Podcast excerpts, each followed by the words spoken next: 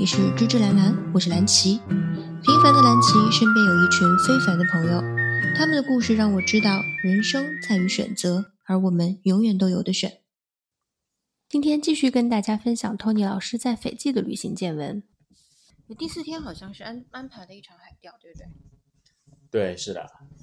然后第四天的话是呃安排的一次海钓，然后海钓的话还是呃蛮期待的，因为之前的话呃并没有参加参加过类似的活动，嗯，又是在南太平洋，所以的话还是非常的 exciting，嗯。和非常的有憧憬这一次的海钓的。那天应该是呃一个澳大利亚的小伙儿，然后呃还有一个斐济的当地人，当地的船员，澳大利亚小哥哥很帅，还行吧，就是那种典型的很西方人嘛？明明就很帅。人种不同，你不能强求。然后那我们就是很早就出发了，应该早上八点多左右的时候就出发了。之前其实我想象中的海钓，可能是你拿个鱼钩坐在船上，在风平浪静的大海上坐着，等着鱼上钩，可能戴个渔夫帽，嗯，这可能是我想象中的海钓。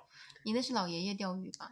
一般都是那种，比如说你看好莱坞大片儿，最后对吧？那种 退隐江湖了之后，不都是在一个小渔船上戴个小帽子，你也看不出来是谁，突然间一回头，对吧？下一次的这个探险不就来了吗？所以这个还是我这个海钓停留在我脑海里的样子。但那天上了船之后，我发现好像不是这样子的。然后开船的话，大概开了二三十分钟，才开始往下下钩去海它钓。是开到海中央，基本上是海中央吧，就深海的感觉。对，，是因为在非常浅的地方的话，其实是钓不到那么大的鱼的。对，就是我在船上四周其实是看不到任何陆地的，其实挺慌的，心里对很，开了。二三十分钟吧，应该是有四个那个鱼竿儿，那鱼钩非常非常大的鱼钩，钩下进去之后就会开着那个快艇继续往前开，还是以速度还是挺快的。对，它会，就我感觉它是开着那个船在海中间转圈圈。对，基本就是钩鱼吧。鱼一旦咬上咬上钩之后的话，线就会绷起来。第一个是他示范了一次怎么去钓，把那个鱼竿顶在你的这个肚子上，对肚子上，因为当然肚子上会有那个专门那种呃腰带嗯顶在上面，嗯然后开始收收竿儿。看他收的还挺轻松的，其实我当时到第二条我去收的时候，其实还挺辛苦的，挺累的。嗯中间还有一次，应该是我们怀疑是钓到了这个鲨鱼，嗯，因为我们的钩儿被咬断了，就开始非常非常的吃力。我这一下没弄住，然后那个斐济的小伙和那个澳大利亚的小伙他们一起弄，才把这个开始慢慢把控它。嗯过了一会儿，就发现突然间线就断了，嗯钩儿就没了，就被咬断了。在那个钩鱼的过程当中呢，其实船是行驶的，就是嗯其实你感受不到海上这种漂浮的感觉，就像车上一样。嗯，但是当它停下来收线的时候，你就会发现它非常的摇晃。海钓了三到四个之后，我就开始不行我，就要吐了。对你就是随着海浪浮浮沉沉。刚开始我我们俩还有聊天，觉得啊很兴奋啊，到后来就两个人就是沉默，不敢开口，一开口觉得马上就要吐了。对，那不过我我还是吐了，我吐在大海里了。我也吐了，就他先吐，然后我就跟跟着吐，然后那个澳大利亚小哥哥就非常同情的看着我们，就说：“哦，晕船嘛。对，本来我们是我是约了一天的海钓，但基本上四个四个小时吧，可”能没来回有四小时吧？来回一共四小时，加上路上可能一个多小时，呃，然后我们就回去了。虽然只钓了两个多小时吧，还是钓了六条金枪鱼，非常很大很非大的金枪鱼大，都有七八十厘米吧，可能差不多小的有五六十厘米。然后我们就留了两条，回来就做了刺身，还有那个鱼沙拉刺身、鱼汤。它可能没有什么这种加工的工艺，基本上就是搞熟，生的把它切了做刺身，非常非常简单的这种烹饪技术，但嗯是非常新鲜。因为本来约了一天，然后我们两个只钓了半天都不到吧，然后从那个海钓的船上回来，在酒店门口就碰到工作人员嘛，工作人员看到我们就很讶异，说：“嗯，你们怎么回来了？不是钓鱼去了吗？”然后我俩就已经说不出来话，就只能摆摆手，不行了，不行了。对，之后下午就在那边休息了，可能也就没出来。就继续发呆，又是发呆的一对天。，然后之后好像做了个 SPA，就感受了一下斐济的 SPA。嗯斐济 SPA 的话，我觉得可能没有泰国的那么的，它比较轻柔一点。第二天我们应该就从 Baker Island 回到了那个南底。主导就走的时候特别的不舍得，因为他是也是先坐快艇，然后去到那个小机场，一个迷你机场，嗯，然后我就看着那个小岛，就离我越来越远，越来越远。其实心里面哦，特别的不舍得。回到了那个南迪主岛，其实嗯，也住了一家当地还可以的酒店吧。嗯但是那种感觉可能就真的是完全不一样的感觉，嗯就是一个非常普通的热带的这种酒店，非常标配的，中间是一个比较大的游泳池，露天的，落差还是挺大的。非常大的落差。就是如果你一开始住的就是那个酒店，你可能觉得没什么，但是因为我们的那个那个岛实在是太漂亮了，然后酒店的环境真的非常的好。然后等到了南迪，我就觉得这酒店没法住了。对，由俭入奢易，由奢。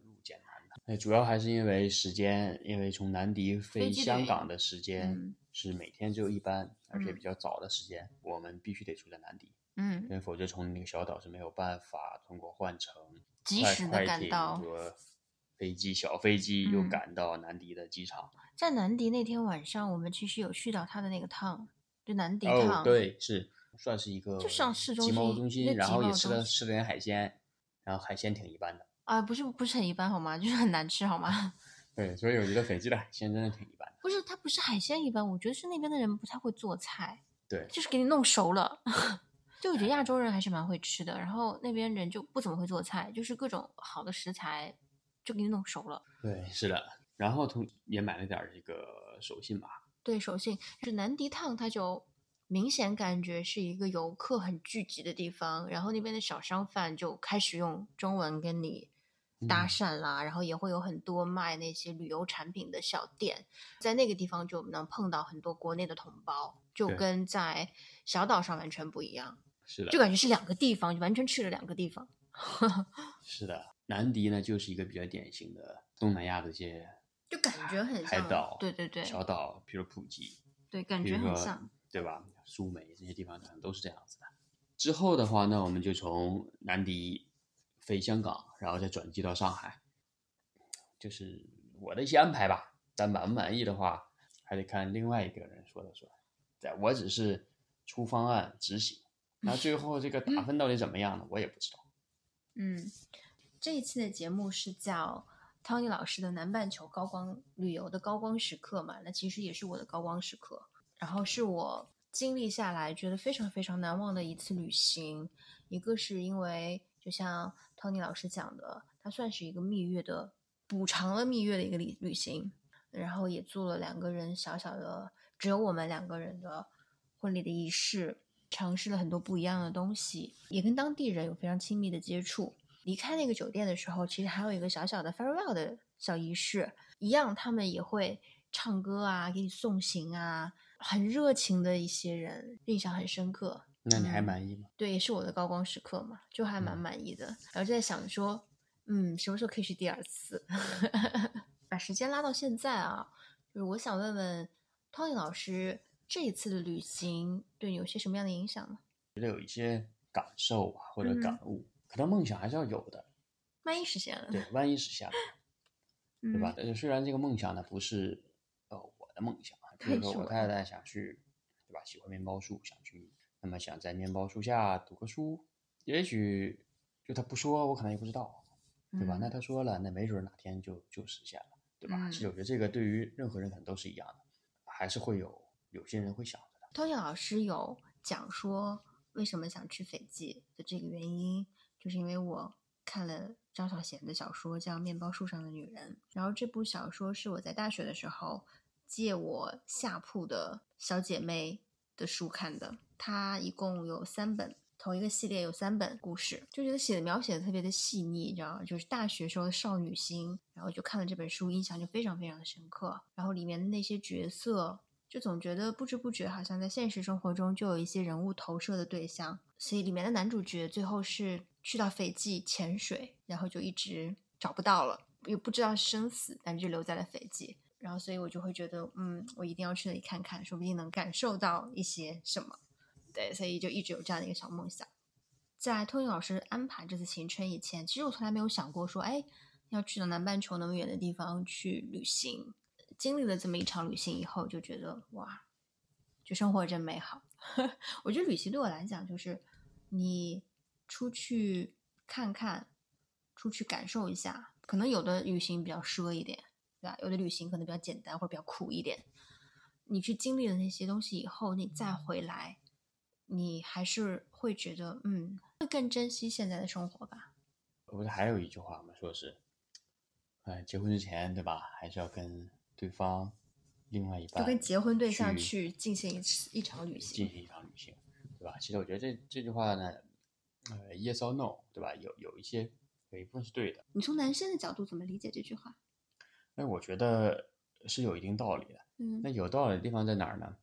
因为当你出去去旅行的时候，但我可能要加一些啥，最好是自由行，对吧？就别呃不别搞个报个团，对吧？俩人报个团，反正跟团走，啥都 啥都对吧？乐悠悠。嗯，那我说的这种像去一次自由行，可能会有一些一些什么发现呢？就是当你去去到一个陌生的地方，那么在这个时候，其实是最能体现出一个人的这个本质，或者说一个人的这个自然反应，对吧？他就是在面对陌生的时候，他到底是怎么样处理这些事情的？嗯，对吧？他的一个重心重点到底是放在哪里？你也可以认为它是一种能处理突发状况的一种情况能力。会不会照顾他人，对吧？这个就看你怎么看。我觉得其实旅行更多的是两个人可能会更加频频密的接触，对吧？可能会住在一个房间，会看到彼此的非常非常这个真实的一面，对，相对真实的一面，对吧？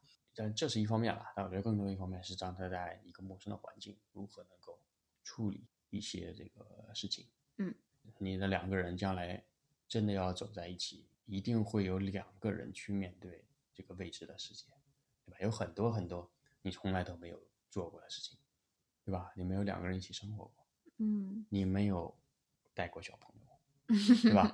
那你你你所有的你有很多很多的第一次，可能都是要和这个人一起走的。那么他怎么去处理，怎么去 handle 那些第一次陌生的事情？我觉得这个还是蛮重要的。嗯，我觉得这个可能是我觉得有道理的这个地方。嗯，就女生的角度理解这句话，会觉得，呃，结婚之前跟男朋友进行一次旅行，是对男生的一个考验嘛？嗯，就考验他，哎，会不会照顾人啊？然后会不会安排这些行程呐？然后是不是非常 organized 的一个人啊之类的？嗯，那从你们男生的角度，觉得会是对于女生的一种考验吗？如果是是的话，会考验什么方面呢？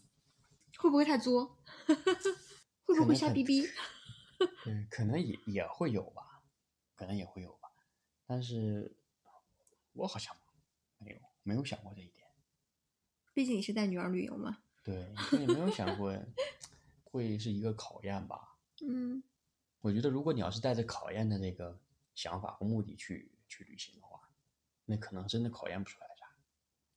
而且又失去了旅行的乐趣。对，所以的话，我觉得，哎，这个这个东西呢，有它一定的道理。但也不能够完全，嗯，就是相信它，完全就依赖它，所以它可能它可以作为一个参考，但并不是全部。我是这么来看的这件事情。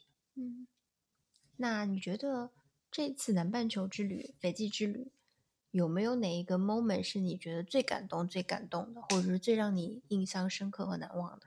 我觉得最让我印象深刻或者感动的地方呢，是当我太太坐在面包树下。的样子，在那一刻的话，其实是她实现她一个小小梦想的时候。嗯，我觉得这个时候是你会有一种那个成就感在里面，就觉得是做英雄的感觉。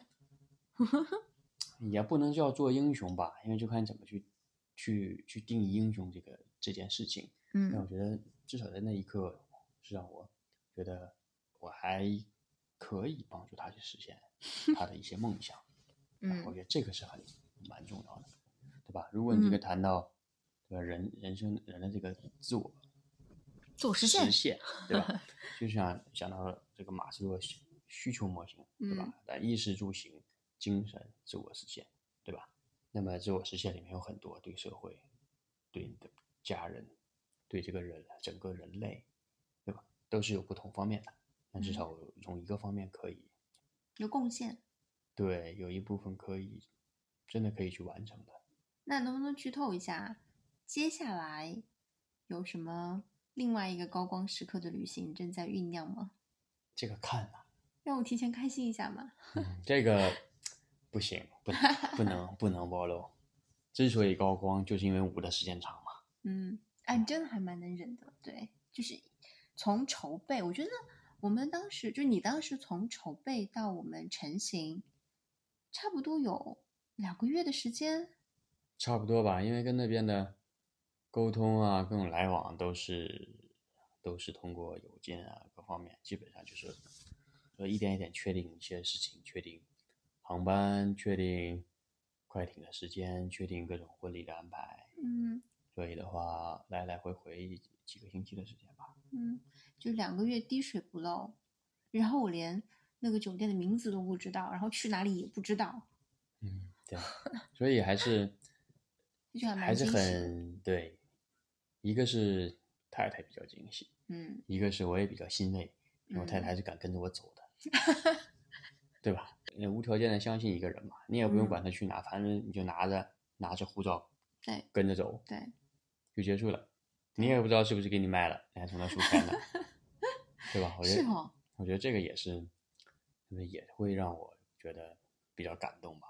嗯，对，我觉得我们两个旅行好像一直都是这个样子的，尤其是在没有小朋友的时候，周边的很多地方，就很多很多时候就是哎一拍脑袋说走就走了，因为离得近嘛，可能真的就说走就走了，然后去到那边就随便找个地方住，也不会去查说周边有什么景点呀，然后周边有什么好玩的地方，反正待在那里待下住下，以后再看做些什么样的事情，就还蛮随性的。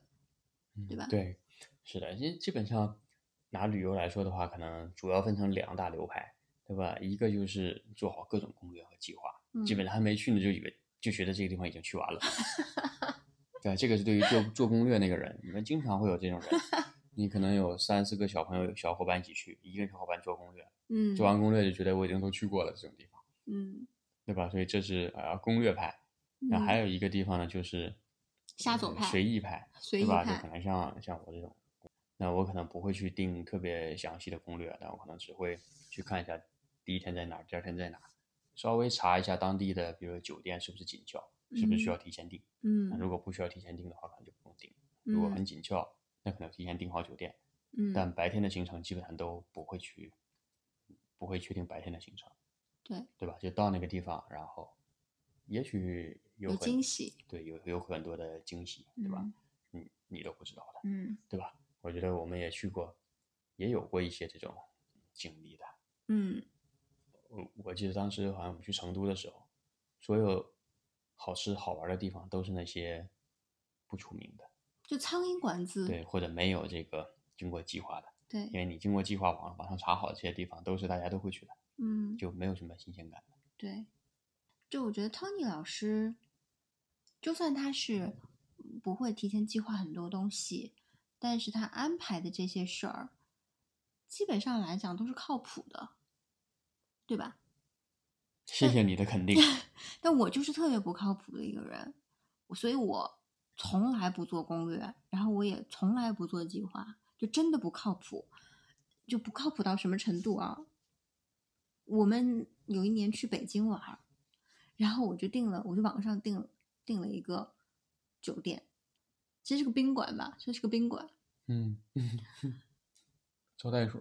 招待所可能是招待所吧，就是其实也没有必要省那个钱，但是我也不知道为什么就脑子抽住，我就一定要订那个招待所，就很很破很破的一个地方。然后我们俩到了北京住下以后，我都没有办法睡觉，然后我晚上我就在那里难过的直哭，就真的对着墙我就睡不着，然后我在那里哭，我在那掉眼泪，就真的住不下去。然后大半夜的，就是半夜一两点吧，然后汤汤宇老师就把我拉起来说：“So，我们退房，我们换个地儿住。”半夜一两点哦，然后带我重新找别的酒店。就这件事情，我觉得印象特别的深刻。然后有两点，两个 take away。第一就是我再也不要去做这个旅行的安排了，因为我真的不靠谱。第二就是有一个人愿意陪着你疯，或者是在你需要帮助的时候 向你伸出了援手，还是挺挺好的一件事情，挺挺值得欣慰的一件事情。嗯，对，是。对，其实嘛，也对，也也都是为了自己嘛，对吧要不然我会折腾你是吧？？Happy wife, happy life，对吧？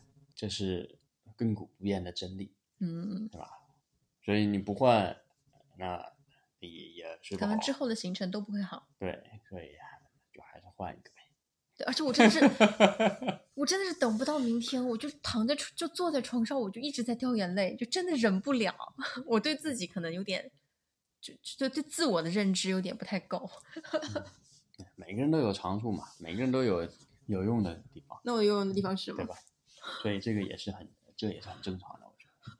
那我有用的地方是什么？嗯，你有的地方可以做好节目呀。做好知知兰兰是吗？对，好的，那我。对，我觉得芝芝兰兰还是蛮蛮，呃，挺好的一个节目。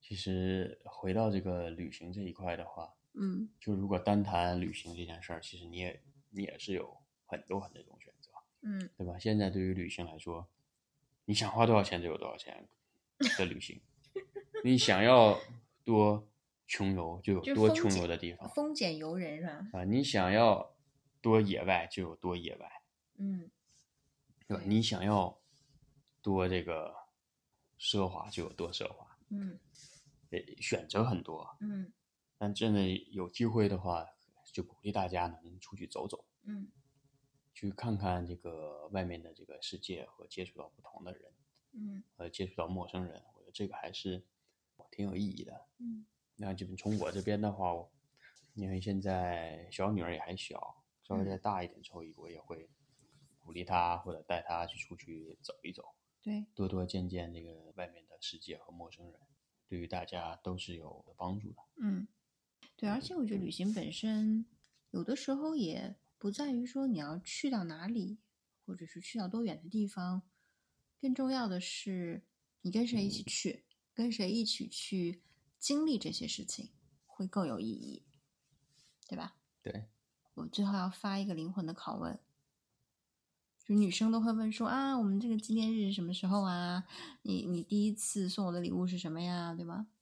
然后我要问着 Tony 老师，我们有讲有一天晚上是做那个寄居蟹的跑步比赛嘛？嗯，然后我们第几名？第二名第二名不重要，我想问的是你你还记得你当时给我们那个寄居蟹起的名字吗？忘了 蓝体，No，你怎么可能跟我起这么小名字？那啥你当时给他起了个名字是 Monster。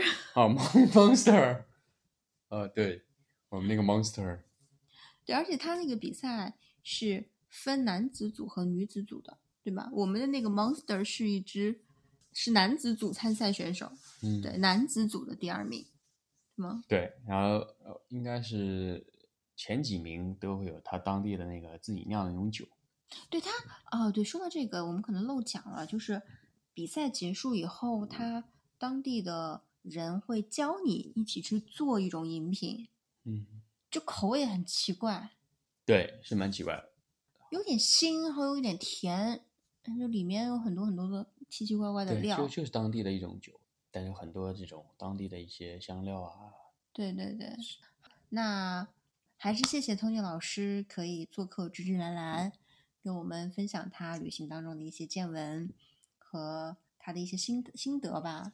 那最后，Tony 老师还有什么想跟芝芝兰兰的小伙伴讲的？首先还是非常感谢蓝旗能够邀请我来参加这个做这一期的节目，也非常感谢这些收听了这些小伙伴们。那因为折磨了大家将将近一个小时的时间，对吧？不管或多或撒了一个小时或多或少，对吧？能有能有一点点的 take away，我觉得也是也是好的。最后一点送给大家的话，就是背起包就可以走，嗯不用想太多，嗯不要太低估一个人的这个呃生存能力。嗯你在外面有的时候没有一个没有计划的一次旅行，会可能会更好玩。嗯该走就走，嗯，想走就走是吧？对，想走就走，出去出去看看，就人生苦短，出去走走。体验一下不一样的人生。对，嗯你看，人生就是就是一场大戏，每天都是一幕。对。另外一个 take away 就是 happy wife happy life，对吗？嗯，对，是 这个是真理。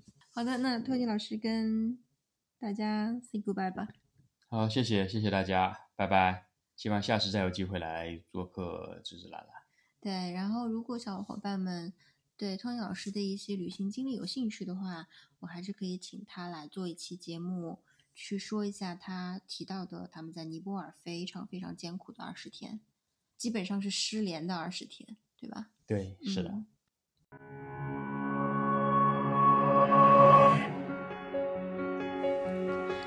谢谢 Tony 老师对芝芝兰兰的支持。在不能出门旅行的日子里，能有一段让你每次回想起来都面带微笑的经历，我很感恩，也期待着下一次的出发。下一期的嘉宾有点厉害了，我有幸请到了毕业于 UCLA 戏剧导演专业的肖薇导演，他参与策划和制作了《不能说的秘密》《妈妈咪呀》《变身怪医》《长腿叔叔》等经典的中文音乐剧作品。虽然我只是个看热闹的门外汉。但是跟肖薇导演交流的过程中，他那种由内而外散发出的对音乐剧的热爱和执着，也让我整个人都充满了能量。下期的节目一定不能错过哦，我们一起长知识。好的，这里是芝芝兰兰，我们下期见。